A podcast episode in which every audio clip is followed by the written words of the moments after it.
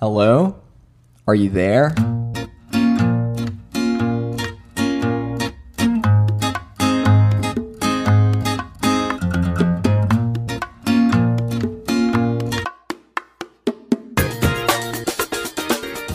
Hello and welcome to One Throw at a Time, a player's perspective on the game that builds and breaks our hearts.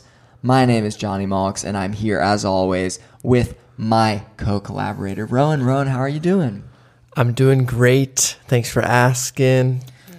What do you do that's not Frisbee, Rowan? Because people out there have been saying that you're Mr. Frisbee. I know. Rowan Frisbee. What are you up to when you're not doing Frisbee? Well, Johnny, funny you ask. I got that question the other day and sadly answered with Frisbee golf, which killed me because it's still Frisbee, but it is one of my bigger hobbies. But I would say non-Frisbee, I like to go up to Maine. I love to play Pictionary. I know our good friend and teammate, A. Roy, is a big board gamer, but he never brings Pictionary. That's my go-to. I like to play cribbage. Me and Simret are playing first to 50 on cribbage. So I do like those kind of games. I like card games. I love craps, blackjack. I don't go to the casino enough. I don't go anymore, but I do love a casino. Bingo. I love bingo at a casino. But yeah, I like games. I'm a gamer, and I do a lot of Frisbee because I coach it. I have Youth Ultimate, Excel Ultimate. So I do it and love it, but that's a great question. What about you? You have a little bit more non-Frisbee in you. Maybe. I mean, I feel like within your few hobbies outside of Frisbee, there's a lot of diversity and joy in there. So I wouldn't sell yourself short. I think you have great hobbies, Rowan.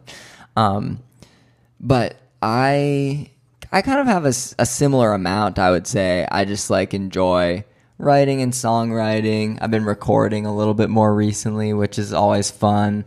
I definitely only get a chance to do that in the off season because it takes like long periods of time where I can sit down and like do the same thing over and over again, and it's a little meditative. I really enjoy hanging out with friends. I got lunch with Box today, which is great. No way. Yeah. That's clutch. It was like really nice. It's always really nice, I think, like forging really strong relationships on the field, but then getting a chance to just explore them totally outside of that context. Frisbee talk, or like what was the... A little Frisbee talk, but mostly just gossiping, you know, like old pals. Yeah. With you two, that checks out for sure. And yeah, beyond that, I really enjoy reading. I love Yu-Gi-Oh cards. Play those with Musa and Box. I love old video games. I love a lot of things. That's great. But it's mostly just spending time with people. That actually stirred another memory for me. Nintendo 64, Mario Kart is a non-Frisbee thing that I excel in as well. I'll race anybody. Except my Mario brother. Kart. Coming soon.com. No, it'll just be on Excel Ultimate, but it will be a Mario Kart tutorial for Ultimate players. Would that be a funny parody if I just popped up on my YouTube channel? How to race Rainbow Road. Yeah, I mean, I would watch. I don't know how to do it. Rowan, where are you now, though, in terms of the off-season grind for Ultimate, with Ultimate in mind? Do you have any updates? I know during the season we would always start the show with talking about what we were doing to train that week. Now we have a little bit longer of a time horizon. Do you have any updates? Are you excited about anything? How are you recommitting? I do. And speaking of, you know, lunch dates, I had a dinner date with Tyler Monroe.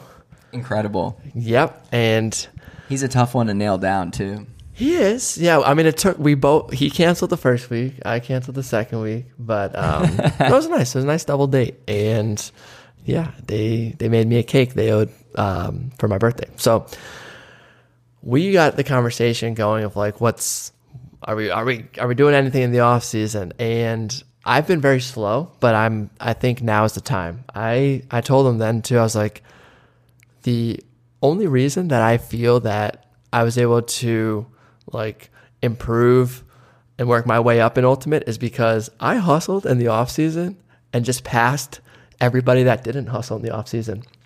And then what happened was I showed up preseason in better shape, in better form, better with the Frisbee. And then that gave me internal confidence. So when people started getting their legs and their conditioning and their cardio back, my confidence was built by kind of beating them early. And then that mindset was just like something that pulled me up even further. So my off-season hustle was my bread and butter. I haven't felt the urge to like get after it. And that's like been stressing me out. I'm like, I just came off the best season I've ever had individually on a team that got so close to our goals. And I'm like, why am I not feeling this hunger to train? And, you know, it's okay. I didn't have it, but starting to get the itch back. And, you know, after you kind of take us through where you're at, I will also share like what I'm starting to do. Yeah. I think hearing what you said is really important, not only for me, but for our listeners, because it goes to show that even, you know, the best players in the world need time off and need to give themselves space, not only for their bodies to recover, but for their minds to get right too. If you're grinding against an urge to not all the time, it's going to not only degrade your body, but create a lot of negative cycles in your head. So if you're feeling that way, give yourself a little bit of time off. It's really important to feel in the right mindset when you're training and getting into that kind of routine. But with that in mind, for what I'm doing, been starting to get back into some field workouts, been doing some of what Luke Rafis, another shout out for him, has been doing over in Arlington. What is that stuff? Like, what are you guys doing? He's doing like a progressive, like week to week progression of like sprint training and explosiveness. So the ones we've been doing together haven't been like on the track. They've been more like hip engagement and like explosive movements on the field, which have been interesting to explore and a good way to get back into it, especially when you're not looking to like push the highest possible heart rate early on, yeah. I think. So been doing a little bit of that, getting back into lifting. And yeah, I'm just really similar to where you are, scraping the surface of recommitting. And I think I'm really excited to do that as we move further into winter.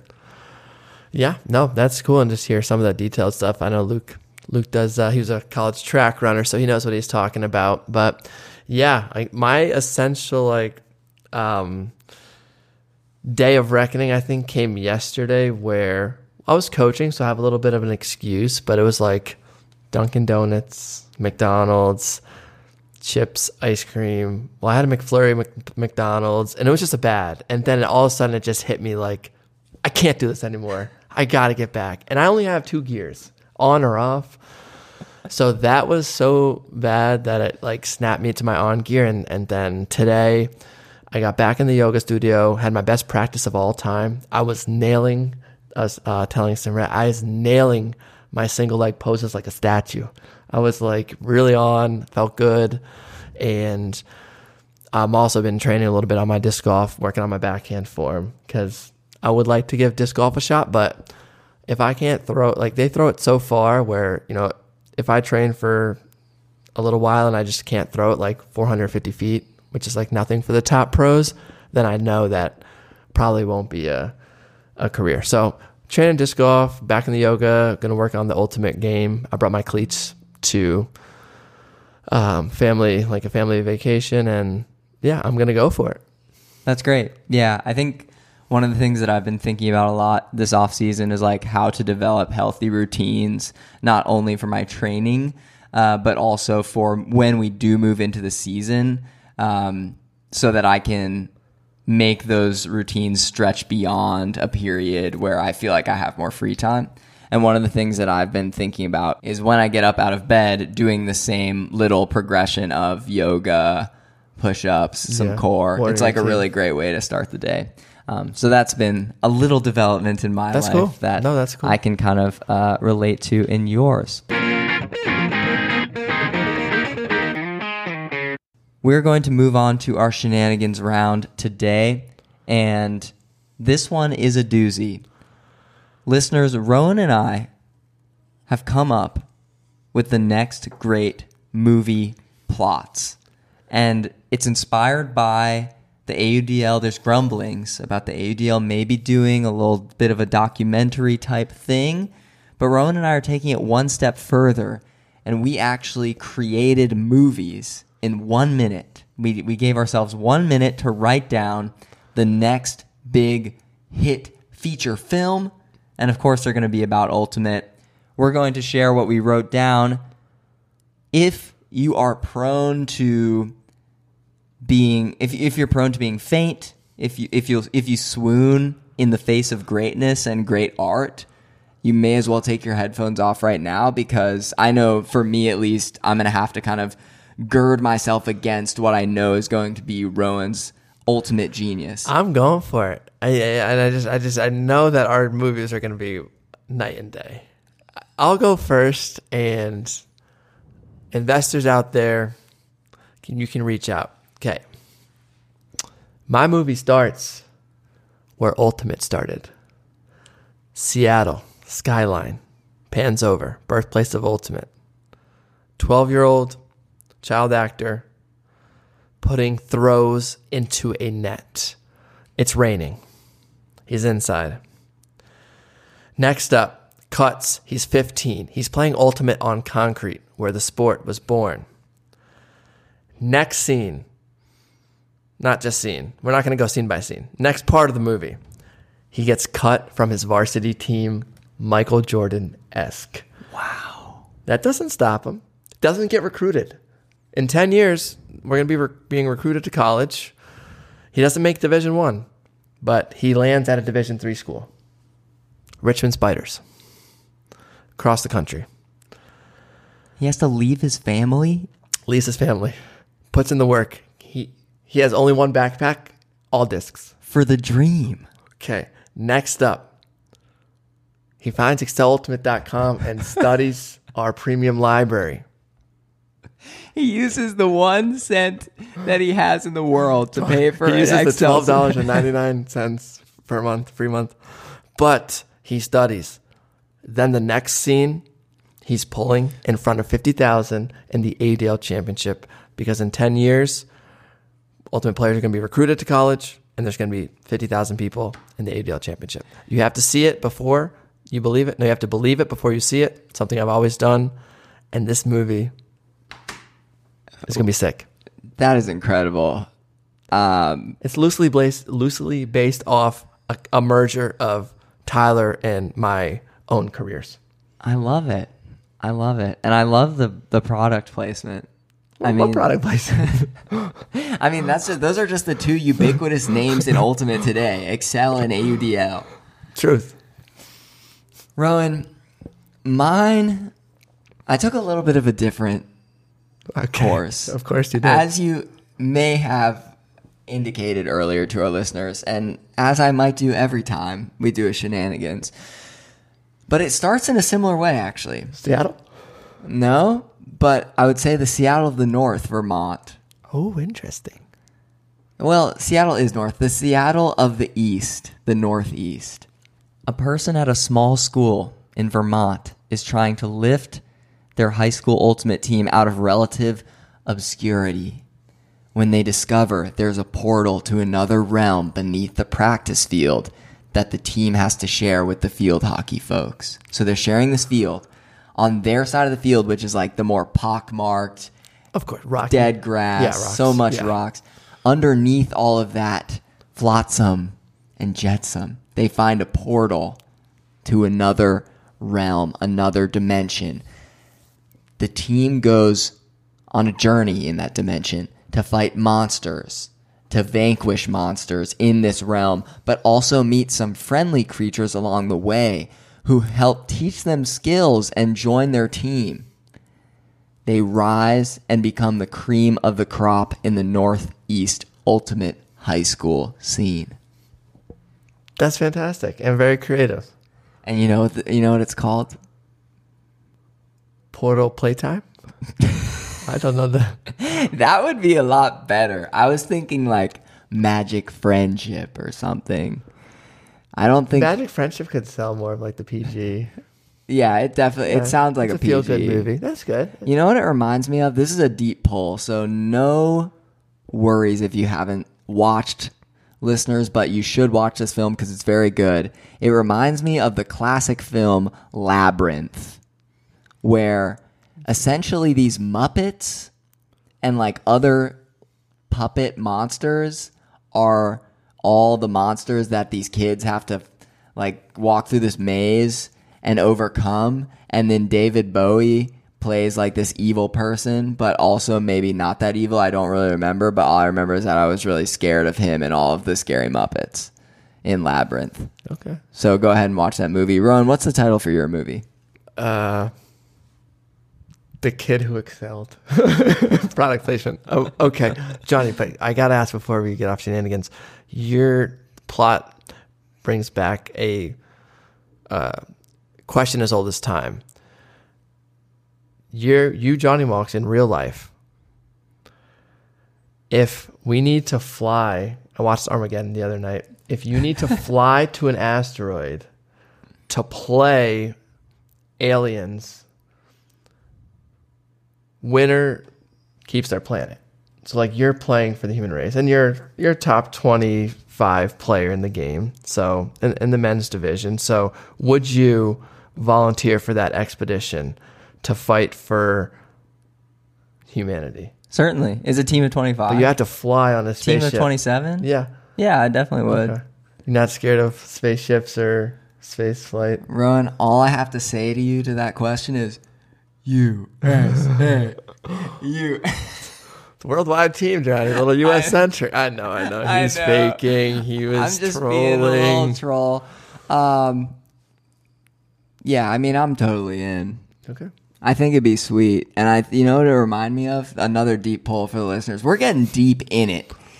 In the GameCube version of Mario Baseball, the boss level is you play a game of baseball at Bowser's Castle.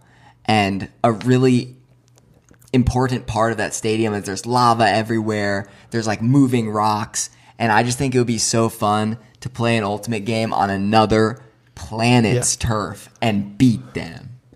Because that's the American dream. I'm joking. Please know that I'm joking. Okay. We love our international audience.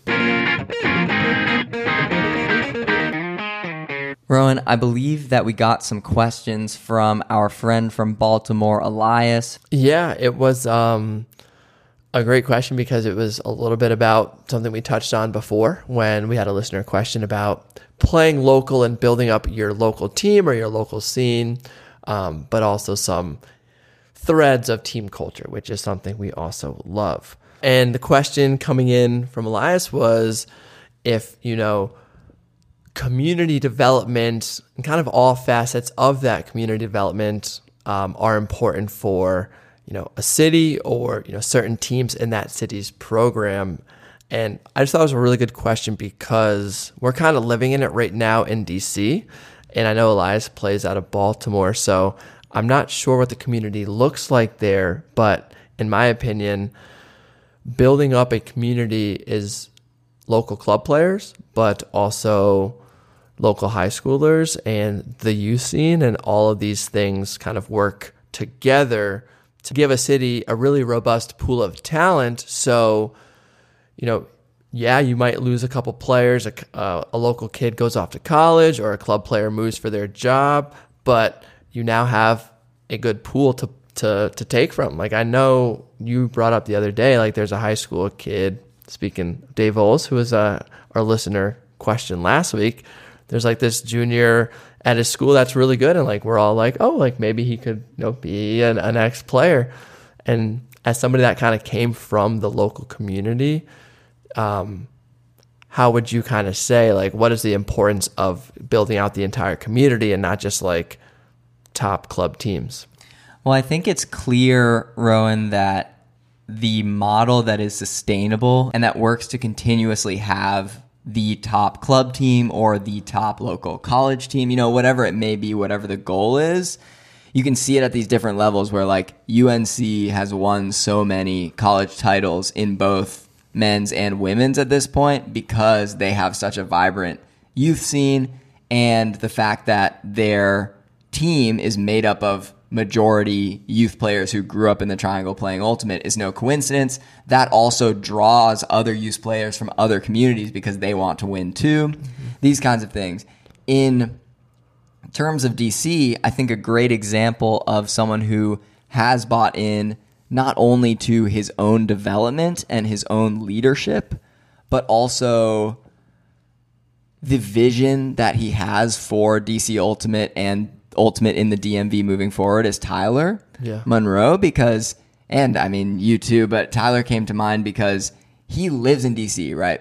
Zero connection to Arlington before he decided to spend his time biking from DC into Arlington 2, 3, 4 times a week to coach kids at the high school level and kind of shepherd them along in their ultimate journeys. He has no expectation that they're going to reach the highest levels or anything like that, but he knows that by spreading the love that he has for Ultimate, sharing it with the kids that he does coach, that that will rub off on them positively in their lives currently when they're in high school, but also will help them get excited about being passionate, working on their craft, and maybe that will result in not only a more vibrant Ultimate scene in DC, but also just more folks out in the world who feel like they have a purpose. And every time that as Ultimate players, we can help inspire someone else, I think that that's some of like, that's the reason why we do this podcast. That's the reason why we do a lot of the things that we do regarding outreach and social media and all these things. So I think it's just an important note. Yeah, I mean, and it's absolutely the case, and not just high school, but, you know, a lot of Ultimate cities have local colleges around. So if those college kids had great experience in high school, now maybe they'll, you know, help out of high school when they're kind of in that college, and they keep giving back to the community all the way from, you know, middle school all the way up to Club Ultimate. Or maybe all the players in the Youth Ultimate League of Arlington will finally just understand that William and Mary is the ideal Virginia feeder school, and just, you know, head to the promised land, win Virginia its first championship. Rowan, that is it for us today. We are doing the One Friend at a Time benefit program, sweepstakes, togetherness drive. And what that just means is if you're liking this podcast and you have at least one friend, tell that one friend about it. Word of mouth advertising is the only way that we promote this show. We really appreciate you doing it, and that's how we grow. Keep bringing you the stories, keep bringing you the shenanigans, keep bringing you the wonderful guests. So thank you so much for that. Rowan, if folks want to find you on socials, how can they do that? Yeah. First off, you know, we got our new One Throw Pod Instagram. Check us out there. We're very responsive to messages that come in. If you have anything, just shoot us a message. And yeah, my personal channel is Rowan McDonald on Instagram and YouTube. Johnny? I'm Darth Malks on Instagram, Johnny Malks on YouTube. And if you also want to send in your listener questions, your feedback, your inquiries via email, you may do so at onethrowpod@gmail.com. We're looking forward to answering them on air, and we really appreciate you listening. We'll see you next time. Ciao.